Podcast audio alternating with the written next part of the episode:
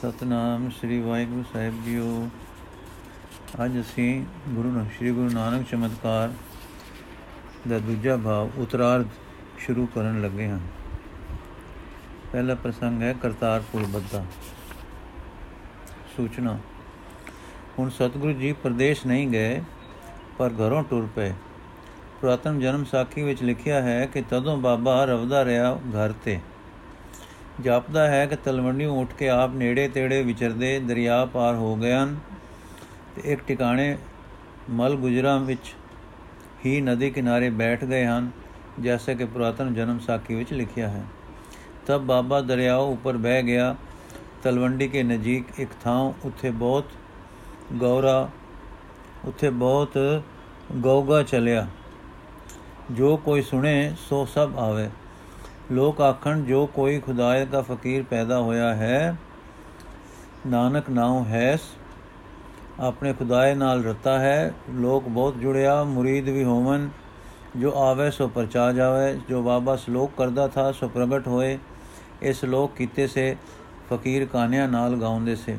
ਕੂੜ ਨਿਖੁੱਟੇ ਨਾਨਕਾ ਓੜਕ ਸੱਚ ਰਹੀ। ਤਬ ਨਾਨਕ ਕੇ ਘਰ ਇੱਕ ਏਕੋ ਨਾਮ ਵਖਾਣੀ ਹੈ, ਬਹੁਤ ਉਸਤਤ ਹੋਵਨ ਲੱਗੀ। ਖਰਾ ਬਹੁਤ ਗੌਗਾ ਹੋਇਆ।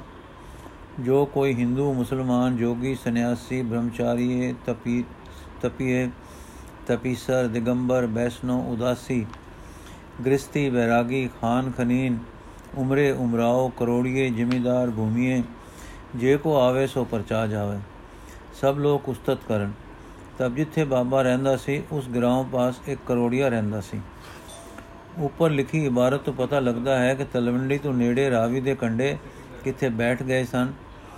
ਪਰ ਜਿਸ ਵੇਲੇ ਕਰੋੜੀਏ ਦਾ ਨਾਂ ਆ ਗਿਆ, ਤਾਂ ਸਾਫ਼ ਪਤਾ ਲੱਗ ਗਿਆ ਕਿ ਮੁਰਾਦ ਕਰਤਾਰਪੁਰ ਵਾਲੇ ਟਿਕਾਣੇ ਤੋਂ ਹੈ, ਜੋ ਲਾਹੌਰੋਂ ਉੱਪਰਵਾਰ ਰਾਵੀ ਦੇ ਕੰਢੇ ਟਿਕਾਣਾ ਹੈ, ਜਿੱਥੇ ਸਤਿਗੁਰੂ ਜੀ ਨੇ ਕਰਤਾਰਪੁਰ ਬੱਧਾ। ਜਦ ਪੁਰਾਤਨ ਜਨਮ ਸਾਖੀ ਨੂੰ ਹੋਰ ਟੋਲੀਏ, ਤਾਂ ਦੂਸਰੀ ਉਦਾਸੀ ਤੋਂ ਪਹਿਲਾਂ ਰਾਜਾ ਸਿਵਨਾਬ ਨਾਲ ਮਨਸੂਖ ਦੀ ਗੱਲਬਾਤ ਹੁੰਦੀ ਹੈ ਤਾਂ ਉਹ ਰਾਜੇ ਨੂੰ ਦੱਸਦਾ ਹੈ, ਜੀ, ਲਾਹੌਰ ਤੋਂ ਕੋਸ 15 ਕਰਤਾਰਪੁਰ ਬਣਿਆ ਹੈ, ਪੰਜਾਬ ਦੀ ਧਰਤੀ ਮਾਂ ਹੈ। ਉਹਾਂ ਗੁਰੂ ਬਾਬਾ ਨਾਨਕ ਰਹਤਾ ਹੈ। ਸਥਾਨ ਤਲਵੰਡੀ ਰਾਏ ਭੋਏ ਭੱਟੀ ਕੀ ਰਾਵੀ ਕੇ ਪਾਰ, ਨਾਮ ਸਥਾਨ ਰਾਵੀ ਦੇ ਉਰਾਵ, ਉਰਾਰ ਕਰਤਾਰਪੁਰ ਬਣਿਆ ਹੈ। ਉਹਾਂ ਮਹਾਪੁਰਖ ਰਹਤਾ ਹੈ। ਸੋ ਸਪਸ਼ਟ ਹੋ ਗਿਆ ਕਿ ਕਰਤਾਰਪੁਰ ਪਹਿਲੀ ਉਦਾਸੀ ਤੋਂ ਵਾਪਸ ਆ ਕੇ ਕੁਝ ਦਿਨ ਘਰ ਰਹਿ ਕੇ ਬੱਧਾ ਤੇ ਦੂਜੀ ਉਦਾਸੀ ਕਰਤਾਰਪੁਰੋਂ ਕੀਤੀ। ਕਰਤਾਰਪੁਰ ਬਜਨੇ ਦਾ ਕੁਝ ਹਾਲ ਅਗਲੇ ਪ੍ਰਸੰਗ ਤੋਂ ਪਤਾ ਲੱਗ ਜਾਓ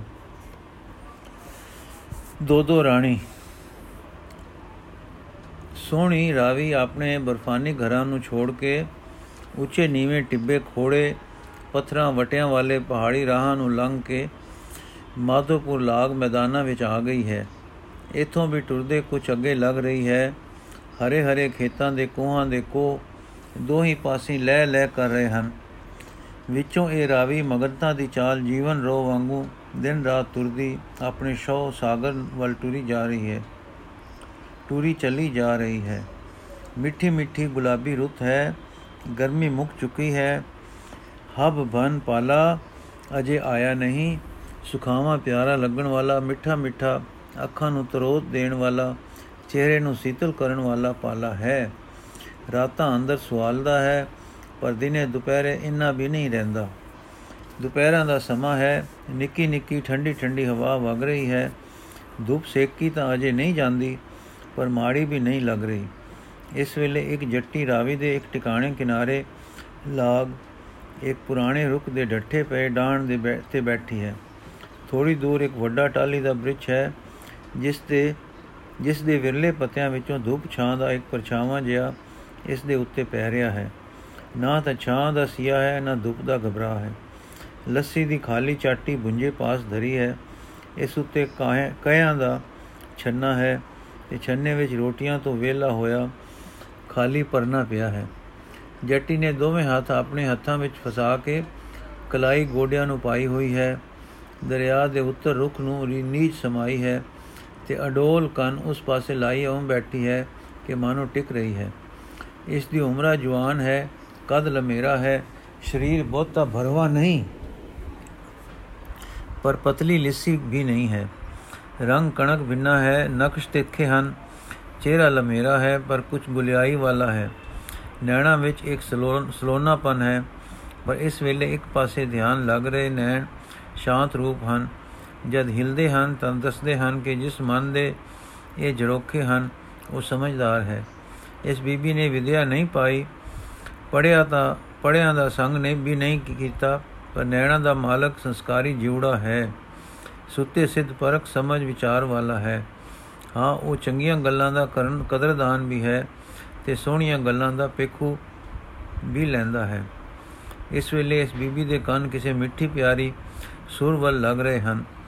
ਨੈਣ ਉਸ ਪਾਸੇ ਗੱਡੇ ਹੋਏ ਹਨ। ਕੰਨਾਂ ਤੇ ਨੈਣਾਂ ਦਾ ਸੁਆਮੀ ਮਨ ਸਾਰਾ ਉਸ ਰਸ ਵਿੱਚ ਰਸਲੀਨ ਹੈ। ਬੈਠੀ ਹੈ ਪਰ ਅਚਲ ਕੋਈ ਜਾਣੇ ਪੱਥਰ ਦੀ ਮੂਰਤ ਪਈ ਹੈ। ਜਿੱਧਰ ਇਸ ਦੇ ਸਵਨ ਕੰਨ, ਨੈਣ ਤੇ ਮਨ ਲੱਗ ਰਹੇ ਹਨ, ਉਹ ਪਾਸਾ ਨਦੀ ਦੇ ਉੱਤਰ ਰੁਖ ਹੈ। ਉਧਰੋਂ ਇਸ ਦੇ ਆਤਮਾ ਵਿੱਚ ਠੰਡਾ ਪਾਉਣ ਵਾਲੀ ਇੱਕ ਇਲਾਹੀ ਨਾਦ ਦੀ ਆਵਾਜ਼ ਆ ਰਹੀ ਹੈ। ਉਧਰੋਂ ਹੀ ਰਾਵੀ ਦੀ ਜਲ ਧਾਰਾ ਆ ਰਹੀ ਹੈ। ਭਾਵੇਂ ਚੋਖੀ ਵਿਥ ਉੱਤੇ ਕੋਈ ਇੱਕ ਸਾਜ਼ ਵਜਾ ਰਿਹਾ ਹੈ, ਜਿਸ ਦੀਆਂ ਜਰਬਾਂ ਐਡੀ ਦੂਰ ਤੱਕ ਆ ਕੇ ਇਸ ਦੇ ਕਲੇਜੇ ਵਿੱਚ ਜਰਨਾੜ ਛੇੜ ਰਹੀਆਂ ਹਨ।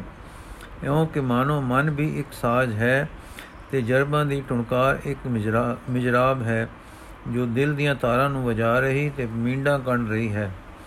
ਉਧਰੋਂ ਸਾਜ਼ ਦੀਆਂ ਮਿੱਠੀਆਂ ਤੇ ਦਿਲ ਚੁੱਭੀਆਂ ਜ਼ਰਬਾਂ ਦੇ ਨਾਲ ਇੱਕ ਗਲੇ ਦੀ ਆਵਾਜ਼ ਵੀ ਸਾਫ਼ ਆ ਰਹੀ ਹੈ ਕੋਈ ਡਾਢਾ ਮਿੱਠਾ ਰਾਗ ਗਾਉ ਰਿਹਾ ਹੈ। ਸੁਣਾਈ ਤਾਂ ਦਿੰਦਾ ਹੈ, ਪਰ ਸੁਣਨ ਵਾਲੀ ਦੇ ਕੰਨਾਂ ਨੂੰ ਅਜੇ ਇਸ ਤਰ੍ਹਾਂ ਦੇ ਉੱਚੇ ਰਾਗ ਸੁਣਨ ਦੀ ਵਾਦੀ ਨਹੀਂ ਸੀ। ਇਸ ਲਈ ਸਾਰਾ ਨਹੀਂ, ਪਰ ਕੋਈ ਕੋਈ ਟੱਪਾ ਸਮਝੇ ਪੈ ਜਾਂਦਾ ਹੈ। ਸਾਰੇ ਬੋਲੇ ਜਾ ਰਹੇ ਬੋਲ ਨੂੰ ਮਗਰ ਲੱਗ ਕੇ ਨਹੀਂ ਸਮਝ ਰਹੀ, ਪਰ ਜਿੰਨਾ ਕੋ ਸਮਝੇ ਪੈਂਦਾ ਹੈ, ਉਹ ਸੰਗੀਤ ਦੇ ਆ ਰਹੇ ਸਵਾਦ ਦੇ ਨਾਲ ਰਲ ਕੇ ਮਨ ਨੂੰ ਮਗਨ ਕਰ ਰਿਹਾ ਹੈ। ਕਿੰਨਾ ਕਿੰਨਾ ਚਿਰ ਰਾਗ ਹੁੰਦਾ ਰਿਹਾ, ਕਿੰਨਾ ਚਿਰ ਇਹ ਬੈਠੀ ਸੁਣਦੀ ਰਹੀ ਪਹਿਲਾਂ ਇੱਕ ਟਕ ਵੱਜੀ, ਉਧਰ ਵੇਂਦੀ ਬੈਠੀ ਰਹੀ, ਫਿਰ ਨੈਣ ਮੁੰਦ ਗਏ ਹਨ। ਹੁਣ ਜਦ ਰਾਗ ਥਮਿਆ, ਕੁਝ ਸਮਾਂ ਲੰਘ ਗਿਆ ਤਾਂ ਪਹਿਲਾਂ ਠੰਡੇ ਸਾਹ ਆਏ, ਫਿਰ ਹੱਥਾਂ ਦਾ ਜੋੜ ਖੁੱਲ ਗਿਆ, ਫਿਰ ਨੈਣ ਖੁੱਲ ਗਏ, ਪਰ ਫੇਰ ਫੇਰ ਮਿਟਦੇ ਸਨ ਤੇ ਖੁੱਲਦੇ ਸਨ। ਹਾਂ, ਹੁਣ ਸੋਹਣੀ ਸਹੂਲਤ ਵਾਲਾ ਤੇ ਹਲਕੇ ਕਰਨ ਵਾਲਾ ਸਾਹ ਫੇਰ ਫੇਰ ਆਉਂਦਾ ਹੈ।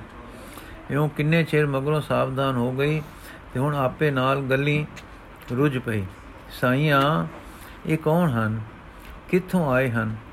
ਤਰੇ ਦਿਨਾਂ ਦੇ ਇੱਥੇ ਹਨ, ਕੀ ਕਰਦੇ ਹਨ? ਜਦ ਲੰਘਦੀ ਹਾਂ ਗਾਉਂਦੇ ਤੇ ਵਜਾਉਂਦੇ ਹੀ ਸੁਣਦੀ ਹਾਂ ਤ੍ਰਿੰਜਣਾ ਵਿੱਚ ਮੈਂ ਵੀ ਗਾਵੀ। ਹੁਣ ਵੀ ਵਿਆਹਾਂ ਵਿੱਚ ਸਾਰੀ ਸਾਰੀ ਰਾਤ ਜਾਗਦੀ ਤੇ ਗਾਉਂਦੀ ਹਾਂ ਸੁਆਗ ਘੋੜੀਆਂ ਤੋਂ ਛੁੱਟ, ਲੰਮੇ ਰਹਾਂ ਦੇ ਗਾਉਣੇ ਸਾਰੇ ਜਾਣਦੀ ਹਾਂ ਖਿਉੜੇ ਵੀ ਮੈਂ ਸੁਣੇ ਹਨ। ਸਾਰੰਗੀਆਂ ਵਾਲੇ ਵੀ ਵਿਹੜੇ ਵਿੱਚ ਆ ਵਜਾ ਸੁਣ ਜਾਂਦੇ, ਸੁਣਾ ਜਾਂਦੇ ਹਨ। ਡੂਮਣੀਆਂ ਵੀ ਮੈਂ ਸੁਣੀਆਂ ਹਨ। ਕਿੱਡਾ ਮਿੱਠਾ ਗਾਉਂਦੀਆਂ ਹਨ, ਪਰ ਰੱਬਾ, ਇਹ ਰਾਗ ਮੈਂ ਕਦੇ ਨਹੀਂ ਸੀ ਸੁਣਿਆ। ਇਹ ਗਾਉਣਾ ਨਹੀਂ, ਇਹ ਤਾਂ ਇੱਕ ਜਾਦੂ ਹੈ ਕਿ ਇਹ ਮਨੁੱਖ ਹਨ ਕਿ ਕੋਈ ਇੰਦਰ ਦੇ ਦੇਸ਼ੋਂ ਆਏ ਹਨ। ਇਹ ਗਾਉਂਦੇ ਹਨ ਕਿ ਸਿਰ ਪੂੜੀਆਂ ਦੂੜਦੇ ਹਨ, ਸੁਰ ਛੇੜਦੇ ਹਨ ਕਿ ਕਲੇਜਾ ਵਿੰਨਦੇ ਹਨ, ਵਜਾਉਂਦੇ ਹਨ ਕਿ ਠਾ ਠਾ ਦਿਲ ਨੂੰ ਕੁੰਭਾ ਪਾਉਂਦੇ ਹਨ। ਮੈਨੂੰ ਸਮਝ ਨਹੀਂ ਪੈਂਦੀ।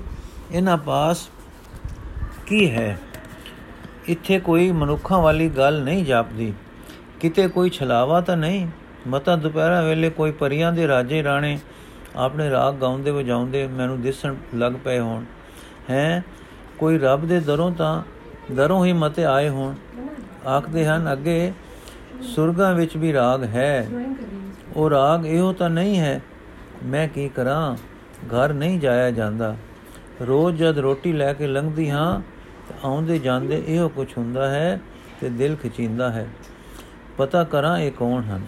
ਡਰ ਲੱਗਦਾ ਹੈ, ਪਰ ਧੂ ਵੀ ਪੈਂਦੀ ਹੈ। ਪਿਆਰ ਵੀ ਪੁਰਦਾ ਹੈ, ਪਰ ਸਹਿਮ ਵੀ ਪੈਂਦਾ ਹੈ। ਜਾਵਾਂ ਤੇ ਪੁੱਛਾਂ ਤੁਸੀਂ ਕੌਣ ਹੋ? ਸਰੀਰ ਵਿੱਚ ਤਾਂ ਸਾਹ ਸਤ ਨਹੀਂ ਰਿਹਾ। ਹੌਲੀ ਫੁੱਲ ਪਰ ਨਸਤੀ ਹੋ ਰਹੀ ਹਾਂ, ਪਰ ਹੱਥ ਹਿਲਾਉਣ ਨੂੰ ਚਿਤ ਨਹੀਂ ਕਰਦਾ। ਹੱਥ ਪੈਰ ਹਿਲਾਉਣ ਨੂੰ ਚਿਤ ਨਹੀਂ ਕਰਦਾ। ਸਵਾਦ ਹੈ। ਕਟਕ ਦਾ ਸਵਾਦ ਇਹ ਹੁੰਦਾ ਹੋ ਝਲਿਆ ਨਹੀਂ ਜਾਂਦਾ। ਇਹ ਕੀ ਹੈ? ਇਹ ਸਵਾਦ ਕੀ ਹੈ? ਕਿੱਥੋਂ ਆਇਆ ਹੈ? ਕਿਉਂ ਆਇਆ ਹੈ? ਇਹ ਕਿਵੇਂ ਲੱਜ ਜਾਵੇ? ਮੇਰੇ ਪਾਸ ਰਹੇ। ਭਟ, ਗੱਤਾ ਮੈਂ ਰੋਟੀਆਂ ਦੇ ਘਰ। ਹਾਏ, ਕਿਵੇਂ ਇਸ ਸਵਾਦ ਵਿੱਚ ਰਵਾਂ? ਮੈਂ ਭੁੱਖੀ ਚੰਗੀ, ਮੈਂ ਕੱਲੀ ਚੰਗੀ, ਮੈਂ ਕੰਗਲੀ ਚੰਗੀ, ਮੈਂ ਮੰਗਤੀ ਚੰਗੀ, ਪਰ ਹਾਏ, ਕਿਵੇਂ ਇਸ ਸਵਾਦ ਵਿੱਚ ਰਵਾਂ? ਕੀ ਕਰਾਂ, ਕਿਸ ਤਰ੍ਹਾਂ ਇਸ ਸਵਾਦ ਨੂੰ ਬੰਨ ਲਵਾਂ? ਅੰਦਰ ਸੁੱਟ ਲਵਾਂ, ਅੰਦਰ ਪਾ ਕੇ ਕੋਈ ਜੰਦਰੇ ਮਾਰ ਲਵਾਂ? ਹਾਏ, ਮੈਂ ਕਿਸ ਨੂੰ ਆਖਾਂ, ਕਿਸ ਨੂੰ ਪੁੱਛਾਂ, ਕੀ ਬਾਣ ਨੂੰ ਬੰਨਾ? ਕੀ दारू ਕਰਾਂ? ਜਾਵਾਂ ਉਹਨਾਂ ਕੋਲੋਂ ਤੇ ਪੁੱਛਾਂ, ਖਬਰੇ ਕੌਣ ਹਨ? ਕੀ ਕਹਿਣਗੇ? ਖੈਰ ਪਾਉਣਗੇ ਕਿ ਜਵਾਬ ਦੇਣਗੇ? ਓਹੋ, ਇਸ ਸਵਾਦ ਬਿਨ ਜੀਵਾਂ ਕਿਵੇਂ? ਕੀ ਕਰਾਂ? ਮਰਦ ਨੂੰ ਪਤਾ ਲੱਗਾ ਤਾਂ ਆਖੂ ਸੁਦੈਣ ਹੋ ਗਈ ਹੈ। ਹੈ? ਇਸ ਘੜੀ ਸਵਾਦ ਹੈ, ਮਰਨਾ ਤਾਂ ਹੈ ਹੀ। ਜੇ ਸਵਾਦ ਦੇ ਵਿੱਚ, ਇਸ ਛਿਨ ਵਿੱਚ ਮੁੱਕ ਹੀ ਜਾਵਾਂ ਤਾਂ ਕਿਹੜਾ ਚੰਗਾ ਹੈ? ਖਬਰੇ ਉਂਝ ਕਿਸ ਤਰ੍ਹਾਂ ਦੀ ਮੌਤ ਆਵੇਗੀ? ਪਰ ਹਾਂ, ਵਸ ਤਾਂ ਕੁਝ ਹੈ ਨਹੀਂ। ਹਾਏ, ਮੈਂ ਸ਼ਹਿਰਨ ਸ਼ਹਿਰਨ ਹੁੰਦੀ, ਮੈਂ ਕਿਸੇ ਪਾਂਦੇ ਦੀ ਧੀ ਹੁੰਦੀ, ਮੈਂ ਕੁਝ ਪੜ੍ਹੀ ਹੁੰਦੀ, ਅੱਜ ਮੈਨੂੰ ਸੁਜਤ ਆ ਜਾਂਦੀ। ਅਨਪੜ ਮੂਰਖ ਤ੍ਰਿਮਤ ਜਾਤ, ਪਿੰਡੂ ਪਸ਼ੂਆਂ ਵਰਗੇ ਸਾਡੇ ਕੰਮ, ਸਾਨੂੰ ਕੀ ਪਤਾ ਇਹ ਕੀ ਹੈ ਤੇ ਇਹ ਕੌਣ ਹਨ ਤੇ ਕਿੰਜ ਜਾ ਕੇ ਗੱਲ ਕਰੀਦੀ ਹੈ ਇਹੋ ਜਿਹਾ ਨਾਲ। ਕਿੰਨਾ ਚਿਰ ਐਦਾਂ ਸੋਚਾਂ ਸੋਚਦੀ ਰਹੀ, ਜਿਉਂ-ਜਿਉਂ ਸੋਚੀ ਪੈਂਦੀ ਗਈ, ਬੇਬਲੂਮੇ ਉਹ ਸਵਾਦ ਘਟਦਾ ਗਿਆ ਤੇ ਤਾਕਤ ਵੱਧਦੀ ਗਈ। ਛੇਕੜ ਇੱਥੇ ਆਪਣੀ ਕਿ ਚੱਲਾਂ ਤੇ ਪੁੱਛਾਂ ਪੁੱਛਾਂ ਜ਼ਰੂਰ, ਜੋ ਹੋਵੇ ਸੋ ਹੋਵੇ। ਇਉਂ ਸੋਚਦੀ ਟੁਰ ਹੀ ਪਈ। ਜਦ ਨੇੜੇ ਗਈ ਤਾਂ ਦੋ ਸੂਰਤਾਂ ਸੂਰਤਾਂ ਦੀ ਥਾਂ ਇੱਕੋ ਸੂਰਤ ਸੀ, ਜਿਸ ਦੀ ਝੋਲੀ ਵਿੱਚ ਵੱਜਣ ਵਾਲਾ ਸਾਜ ਪਿਆ ਸੀ ਤੇ ਉਹ ਦਰਿਆ ਵੰਨੇ ਤੱਕ ਰਿਹਾ ਸੀ। ਇਸ ਬੀਬੀ ਨੇ ਥੋੜੀ ਵਿੱਤ ਤੇ ਖੜੋ ਕੇ ਸਿਰ ਨਿਵਾਇਆ ਤੇ ਆਖਿਆ, ਭਾਈਆ, ਇਹ ਗਾਉਣ ਤੁਸੀਂ ਕਰ ਰਹੇ ਸੋ? ਵਜੰਤਰੀ, ਹਾਂ ਕਾਕੋ, ਜੱਟੀ ਤੁਸੀਂ ਕੌਣ ਹੋ? ਵਜੰਤਰੀ, ਮੈਂ ਰੱਬ ਦਾ ਬੰਦਾ। ਜੱਟੀ, ਇਸੇ ਜਗ ਦੇ ਹੋ ਨਾ? ਵਜੰਤਰੀ, ਹਾਂ ਕਾਕੋ, ਤੁਸਾਂ ਜਿਹਾ ਆਦਮੀ ਹਾਂ। ਜੱਟੀ ਕੋਈ ਨਾ। ਕੂੜੀਆਂ ਗੱਲਾਂ। ਤਰੇ ਦਿਨਾਂ ਦੇ ਮੈਂ ਇੱਥੇ ਬੈਠੇ ਵੇਹਨੀ ਹਾਂ। ਅਸਾਂ ਵਰਗੇ ਹੁੰਦੇ ਤਾਂ ਕਿਸੇ ਵੇਲੇ ਅੱਗ ਬਲਦੀ ਦਿਸਦੀ, ਰੋਟੀ ਪੱਕਦੀ ਹੁੰਦੀ, ਕਿਤੋਂ ਲਿਆਉਂਦੇ ਦਿਸਦੇ, ਕਿਤੇ ਜਾਂਦੇ ਦਿਸਦੇ, ਕਦੇ ਖਾਂਦੇ ਪੀਂਦੇ ਨਜ਼ਰੀ ਪੈਂਦੇ।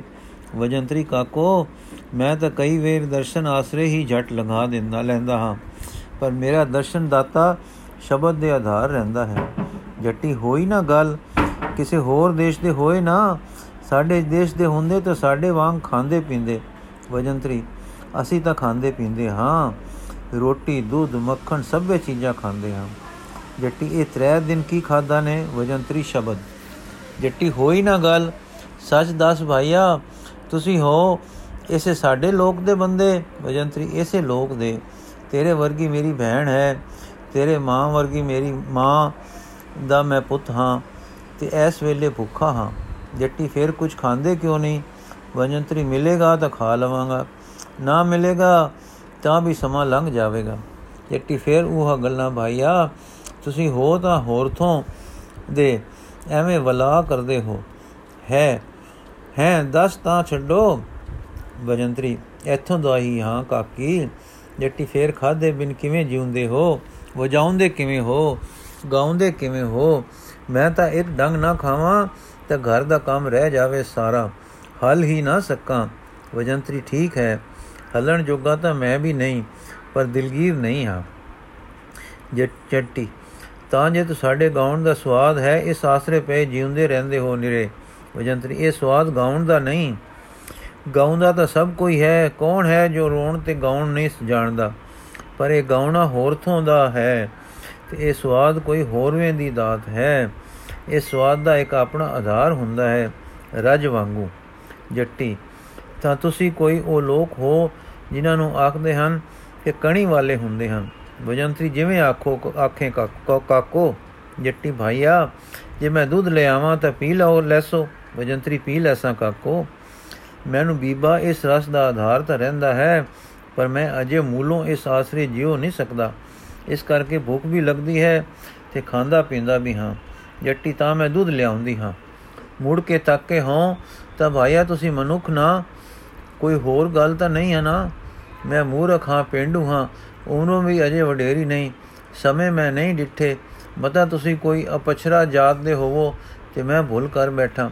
ਵਜੰਤਰੀ ਹੱਸ ਕੇ, ਇਹ ਭਰਮ ਕਾਕੂ ਕਿਉਂ ਪਈ ਖਾਨੀ ਹੈ ਜੱਟੀ, ਤਰੇ ਦਿਨ ਦੇ ਭੁੱਖੇ ਹੋ ਤੇ ਘਬਰਾਉਂਦੇ ਨਹੀਂ। ਗਾਉਂਦੇ ਹੋ ਤੇ ਜਾਦੂ ਧੂੜਦੇ ਹੋ। ਇਹ ਮਨੁੱਖਾਂ ਵਿੱਚ ਤੇ ਮੈਂ ਕਦੇ ਡਿੱਠਾ ਨਹੀਂ। ਆ ਵੇਲਾ ਸ਼ਿਕਲ ਦੁਪਹਿਰ ਦਾ, ਉਜਾੜ ਤੇ ਨਦੀ ਦਾ ਕੰਡਾ, ਛੋਟੇ ਹੁੰਦਿਆਂ ਜੋ ਗੱਲਾਂ ਸੁਣੀਆਂ ਅੱਖਾਂ ਅੱਗੇ ਫਿਰ ਫਿਰ ਜਾਂਦੀਆਂ ਹਨ। ਇਵੇਂ ਲੱਗਦੇ ਹੋ ਜਿਵੇਂ ਪਰੀ ਜਾਤ ਦੇ ਹੋ। ਬਾਕੀ ਮੈਂ ਸੋਝੀ ਵਾਲੀ ਨਹੀਂ, ਮੂਰਖ ਜੱਟੀ ਹਾਂ। ਖਬਰੇ ਤੁਸੀਂ ਉਹ ਹੋਵੋ ਜਿਸ ਨੂੰ ਲੋਕੀ ਪੂਰਾ ਭਾਂਡਾ ਸਾਈਂ ਲੋਕ ਕਹਿੰਦੇ ਹਨ। ਤੁਸੀਂ ਵੀਰਾ ਗੁੱਸਾ ਨਾ ਕਰਿਆ ਜੇ। ਗਿਰਾਵਾਂ ਦੇ ਲੋਕੀ ਪਸ਼ੂ ਹੁੰਦੇ ਹਨ।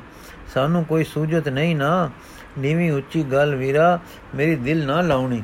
ਵਜੰਤਰੀ, ਨੈਣਾ ਵਿੱਚ ਅਥਰੂ ਆ ਗਏ। ਕਾਕੋ, ਕੋਈ ਭਰਮ ਨਾ ਕਰ।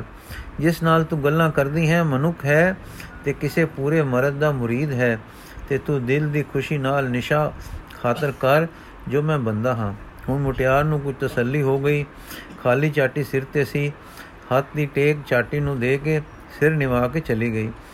ਥੋੜੇ ਚਿਰ ਮਗਰੋਂ ਉਹ ਜੱਟੀ ਸਿਰ ਤੇ ਦੁੱਧ ਦਾ ਗੜਵਾ ਚਾਈ ਲੈ ਆਈ। ਗੜਵੇ ਤੇ ਛੰਨਾ ਸੀ, ਛੰਨੇ ਵਿੱਚ ਸ਼ੱਕਰ ਸੀ ਤੇ ਉਤੋਂ ਰਕੇਬੀ ਨਾਲ ਕੱਜੀ ਹੋਈ ਸੀ। ਹੁਣ ਇਸ ਤੇ ਚਿਹਰੇ ਤੇ ਇੱਕ ਲਾਲੀ ਸੀ, ਇੱਕ ਚਾਉ ਤੇ ਉਮਾ ਸੀ ਤੇ ਕਦਮ ਤ੍ਰਿਖੇ ਸਨ। ਜਾਂ ਉਹ ਉੱਥੇ ਆਈ ਤਾਂ ਫੇਰ ਸਾਜ ਵੱਜ ਰਿਹਾ ਸੀ, ਉਹ ਵਜੰਤਰੀ ਵਜਾ ਰਿਹਾ ਸੀ, ਜਿਸ ਨਾਲ ਗੱਲਾਂ ਕਰਕੇ ਗਈ ਸੀ ਤੇ ਗਾਉ ਕੋਈ ਹੋਰ ਰਿਹਾ ਸੀ। ਜਦ ਸਦ ਇਸ ਦੇ ਕੰਨੀ ਪਈ, ਕਦਮ ਹਲਕੇ ਹੋ ਗਏ, ਨੈਣ ਟਿਕ ਗਏ ਤੇ ਥੋੜੀ ਦੂਰ ਹੀ ਦੁੱਧ ਗੁੰਝੇ ਰੱਖ ਕੇ ਬੈਠ ਗਈ। ਇਸ ਦਾ ਸਿਰ ਬੇਵਸ਼ਾ ਜ਼ਮੀਨ ਤੇ ਜਾ ਲੱਗਾ ਤੇ ਬਿਨ ਆਖੇ ਦੋਵੇਂ ਨੈਣ ਗਾਉਣ ਵਾਲੀ ਸੂਰਤ ਦੇ, ਸੂਰਤ ਤੇ ਲੱਗ ਗਏ। ਐਸੇ ਲੱਗੇ ਕਿ ਝਮਕਣਾ ਭੁੱਲ ਗਏ। ਉਹ ਖੁਸ਼ੀ ਦਾ ਰੰਗ, ਉਹ ਟਿਕਵਾ ਪ੍ਰਭਾਵ, ਉਹ ਰੱਬੀ ਸੁੰਦਰਤਾ, ਉਹ ਬੰਦਗੀ ਵਾਲਾ ਸਲੋਲਾਪਨ, ਸਲੋਨਾਪਨ ਵਿਚਾਰੀ ਨੇ ਕਾਸ਼ ਨੂੰ ਕਦੇ ਡਿੱਠਾ ਸੀ। ਬਜਕ ਰਹਿ ਗਈ। ਉੱਤੇ ਉਤੋਂ ਇਲਾਹੀ ਨਾਦ ਜੋ ਕੰਨੀ ਪਿਆ, ਉਸ ਐਉਂ ਬੰਨ ਦਿੱਤਾ ਜਿਵੇਂ ਮਿਰਗ ਵੱਜ ਜਾਂਦਾ ਹੈ। ਬੈਠੀ ਰਹੀ ਤੇ ਐਉਂ ਜਿਵੇਂ ਪੱਥਰ ਦਾ ਬੁੱਤ ਹੁੰਦਾ ਹੈ। ਅਲੜ ਅਣਜਾਣ, ਜਿਨ ਕਦੇ ਕੁਝ ਡਿੱਠਾ ਨਹੀਂ ਸੀ, ਅਚਾਨਕ ਉੱਚੇ ਤੋਂ ਉੱਚੇ ਦਿਦਾਰੇ ਦੇ ਸਾਹਮਣੇ ਆ ਗਈ ਤੇ ਅਚਰਚ ਵਿੱਚ ਲੀਨ ਹੋ ਗਈ। ਉਸ ਨੂੰ ਕੀ ਪਤਾ ਕਿ ਇਹ ਕੌਣ ਹੈ? ਰਾਗ ਹੁੰਦਾ ਗਿਆ, ਉਹ ਦੁੱਧ ਦਾ ਗੜਵਾ ਰੱਖ ਕੇ ਮੋਹ ਲੈਣ ਹਾਰੇ ਦਰਸ਼ਨਾਂ ਦੇ ਸਾਹਮਣੇ ਦੀਦਾਰ ਸਨਮੁਖ ਹੋ ਬੈਠੀ ਦੀ ਬੈਠੀ ਰਹਿ ਗਈ। ਉਧਰ ਇਹ ਸ਼ਬਦ ਹੁੰਦਾ ਰਿਹਾ, ਹਰ ਬਿਨ ਕਿਉ ਰਹੀਐ ਦੁਖ ਵਿਆਪੈ? ਜੇਵਾ ਸਾਧਨ ਫਿੱਕੀ, ਰਸ ਬਿਨ ਬਿਨ ਪ੍ਰਭ ਕਾਲ ਸੰਤਾਪੈ। ਰਹਾਓ ਜਬ ਲਗ ਦਰਸ਼ਨ ਪਰਸੈ, ਪ੍ਰੀਤਮ ਤਬ ਲਗ ਭੂਖ ਪਿਆਸੀ। ਦਰਸ਼ਨ ਦੇਖਤ ਹੀ ਮਨ ਮਾਨਿਆ, ਜਲ ਰਸ ਕਮਲ ਬਿਗਾਸੀ। ਊਨਵ ਘਨ ਹਰ ਗਰਜੇ, ਬਰਸੈ ਕੋਕਿਲ ਮੋਰ ਬਿਰਾਗੈ। ਤਰਵਰ ਬਿਰਖ ਬਿਹੰਗ ਭਯੰਗਮ ਘਰ ਪਿਰ ਧਨ ਸੁਹਾਗੈ। ਕੁਚਲ ਕੁਰੂਪ ਕੁਨਾਰ ਕੁਲਖਨੇ ਪਿਰ ਕਾ ਸਹਿਜ ਨ ਜਾਣਿਆ। ਹਰ ਰਸ ਰੰਗ ਰਸਨ ਨਹੀਂ ਤ੍ਰਿਪਤੀ, ਦੁਰਮਤ ਦੁਖ ਸਮਾਨਿਆ। ਆਏ ਨ ਜਾਵੇ, ਨਾ ਦੁਖ ਪਾਵੇ, ਨਾ ਦੁਖ ਦਰਦ ਸਰੀਰੇ। ਨਾਨਕ ਪ੍ਰਭ ਤੇ ਸਹਿਜ ਸੁਹੇਲੀ, ਪ੍ਰਭ ਦੇਖਤ ਹੀ ਮਨ ਧੀਰੇ। ਗਾਉਣਾ ਬੰਦ ਹੋ ਗਿਆ। ਸਾਚ, ਸਾਜ ਛਿੜਨੋਂ ਰਹਿ ਚੁੱਕਾ। ਹਾਂ, ਗਾਵਣ ਹਾਰ ਤੇ ਬਜਾਵਣ ਹਾਰ ਦੋਵੇਂ ਚੁੱਪ ਤੇ ਅਡੋਲ ਹੋ ਗਏ। ਪਰ ਬੀਬੀ ਦੀ ਨਜ਼ਰ ਗਾਵਣਹਾਰ ਤੇ ਐਸੀ ਵੱਜੀ ਸੀ ਕਿ ਹਿਲਦੀ ਨਹੀਂ ਸੀ।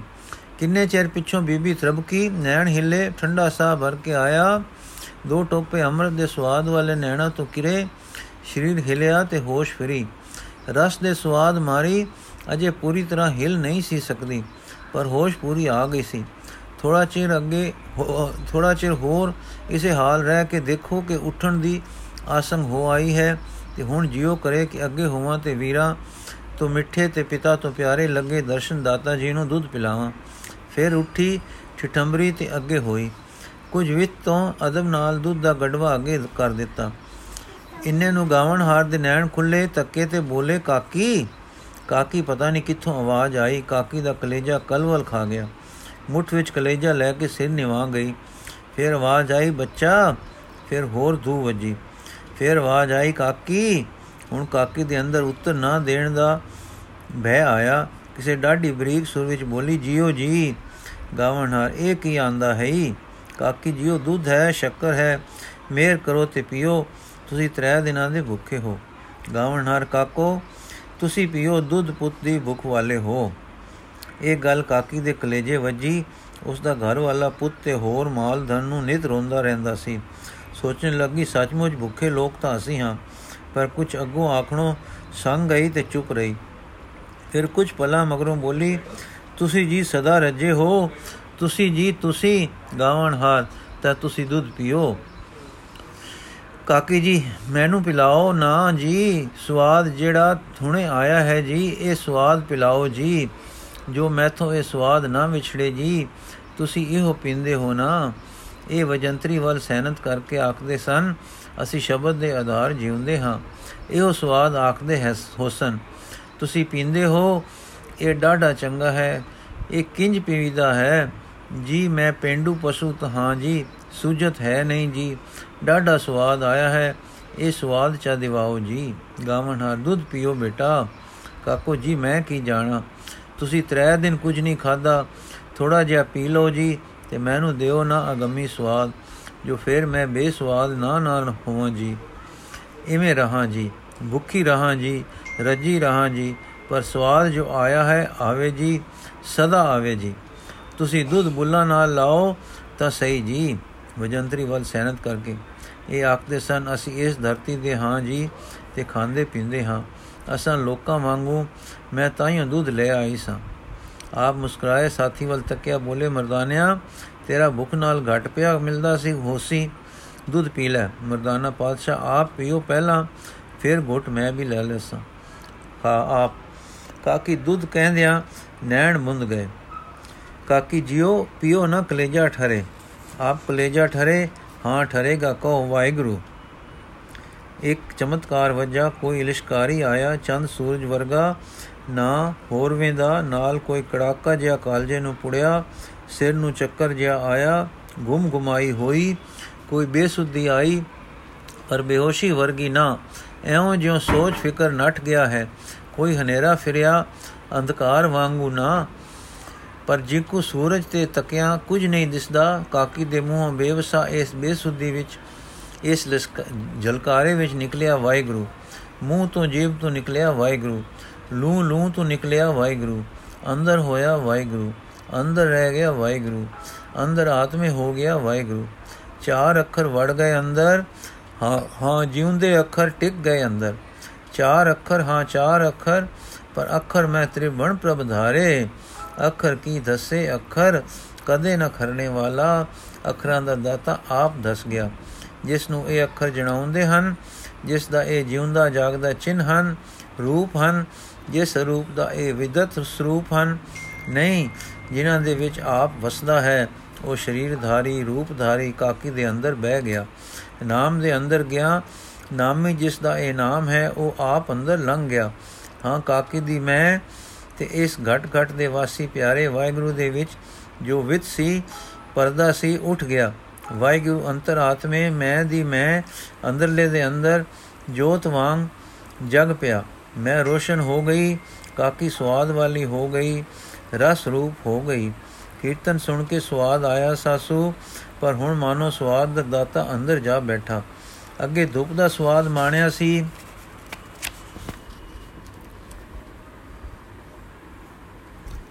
ਹੁਣ ਸੂਰਜ ਅੰਦਰ ਜਾ ਬੈਠਾ। ਧੁੱਪ ਹੁਣ ਕਦੇ ਨਾ ਵਿਛੁੜਸੀ। ਹਾਂ ਵਿਲਲ ਕੇ ਵਿਲਕ ਕੇ ਕਾਕੀ ਨੇ ਮੰਗਿਆ, ਇਹ ਸਵਾਦ ਨਾ ਵਿਛੜੇ। ਪਰ ਮੇਲਨਹਾਰ ਨੇ ਸਵਾਦ ਦਾ ਮਾਲਕ ਅੰਦਰ ਵਸਾ ਦਿੱਤਾ ਹੈ। ਵਿਛੜੀ ਰੂਹ ਨੂੰ ਆਪਣੇ ਸਾਈਂ ਨਾਲ ਮੇਲ ਦਿੱਤਾ ਹੈ। ਰਸ ਮੰਗਦੀ ਨੂੰ ਰਸਾਲ ਦੇ ਦਿੱਤਾ ਹੈ। ਧੂਪ ਚਾਉਂਦੀ ਨੂੰ ਸੂਰਜ ਦੇ ਦਿੱਤਾ। ਵਾਹ, ਗੁਰੂ ਨਾਨਕ! ਦੁੱਧ ਦੇ ਘੁੱਟ ਅਰਪਣ ਵਾਲਿਆਂ ਨੂੰ ਅੰਮ੍ਰਿਤ ਦੇ ਸੋਮੇ। ਰੱਬ ਨੇ ਆਖਿਆ, ਸੀ ਵਿਛੜੇ ਮੇਲ ਵਾਹ, ਤੂੰ ਖੂਬ ਵਿਛੋੜੇ ਮੇਲਦਾ ਹੈ। ਤੇਰੀ ਹੀ ਸ਼ਾਨ ਵਿੱਚ ਸ੍ਰੀ ਗੁਰੂ ਅਰਜਨ ਦੇਵ ਨੇ ਲਿਖਿਆ ਹੈ, ਵਿਛੜਿਆ ਮੇਲੇ ਪ੍ਰਭੂ ਹਰ ਦਰਗਹਿ ਕਾ ਬਸੀਟ ਹਾਂ, ਗੋਲ ਗੁਮਾਈ ਤਿਸ ਮਿੱਤਰ ਵਿਚੋਲੇ, ਜੈ ਮਿਲਕੰਤ ਪਛਾਣਾ। ਗੁਰੂ ਨਾਨਕ ਜਿਨ ਸੁਣਿਆ ਪੇਖਿਆ, ਸੋ ਫਿਰ ਗਰਭਾਸ ਨ ਪਰਿਆ ਰੇ। ਵਾਹ, ਤੂੰ ਗੁਰੂ ਨਾਨਕ, ਕਾਕੀ ਦੇ ਹੁਣ ਨੈਣ ਖੁੱਲੇ ਉਸ ਦਾ ਸਿਰ ਚਰਨਾ ਕਮਲਾਂ ਤੇ ਹੈ। ਉਸ ਦੇ ਜੀਉ ਉੱਠੇ ਤੇ ਸਰਵੇ ਹੋ ਗਏ। ਸਿਰ ਉੱਤੇ ਦਾਤੇ ਦਾ ਪਿਆਰ ਹੱਥ ਫਿਰ ਰਿਹਾ ਹੈ ਤੇ ਆਵਾਜ਼ ਆ ਰਹੀ ਹੈ, ਪੀਓ ਇਹ ਅੰਮ੍ਰਿਤ ਸਦਾ ਪੀਓ। ਕੁਝ ਚਿਰ ਐਉਂ ਪਿਆਰ ਦੇ ਦੇ ਕੇ ਦਾਤਾ ਬੋਲਿਆ, ਕਾਕੋ, ਉਠੋ, ਬੇਟਾ, ਸਦਾ ਜਪੋ। ਕਾਕੀ ਉੱਠੀ, ਆਪੇ ਸ਼ਬਦ ਹੋ ਰਿਹਾ ਹੈ, ਅਰਥਾਤ ਉਹ ਯਤਨ ਨਹੀਂ ਕਰ ਰਹੀ ਹੈ। ਉਸ ਦੇ ਅੰਦਰ ਵਾਹਿਗੁਰੂ ਦੀ ਧੁਨ ਹੋ ਰਹੀ ਹੈ, ਕੋਈ ਰਸ ਭਰ ਰਿਹਾ ਹੈ, ਸਵਾਦ ਆ ਰਿਹਾ ਹੈ। ਹੁਣ ਅਸੀਂ ਦਾਤਾ ਜੀ ਬੋਲੇ, ਲਿਆਓ ਬੇਟਾ, ਦੁੱਧ ਪਿਲਾਓ। ਕਿਸੇ ਅਚਜ ਉਤਸ਼ਾਹ, ਕਿਸੇ ਅਕਹਿ ਪਿਆਰ ਵਿੱਚ ਕਾਕੀ ਨੇ ਦੁੱਧ ਵਿੱਚ ਸ਼ੱਕਰ ਲਾਈ, ਛੰਨਾ ਭਰਿਆ ਤੇ ਅੱਗੇ ਕੀਤਾ।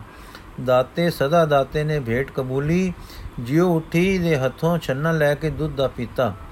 ਅਬੈ ਨਿਰੰਜਨ ਪਰਮ ਪਦ ਤਾਕਾ ਭੀਖਕ ਹੋਏ, ਤਿਸ ਕਾ ਭੋਜਨ ਨਾਨਕਾ ਵਿਰਲਾ ਪਾਏ ਕੋਏ।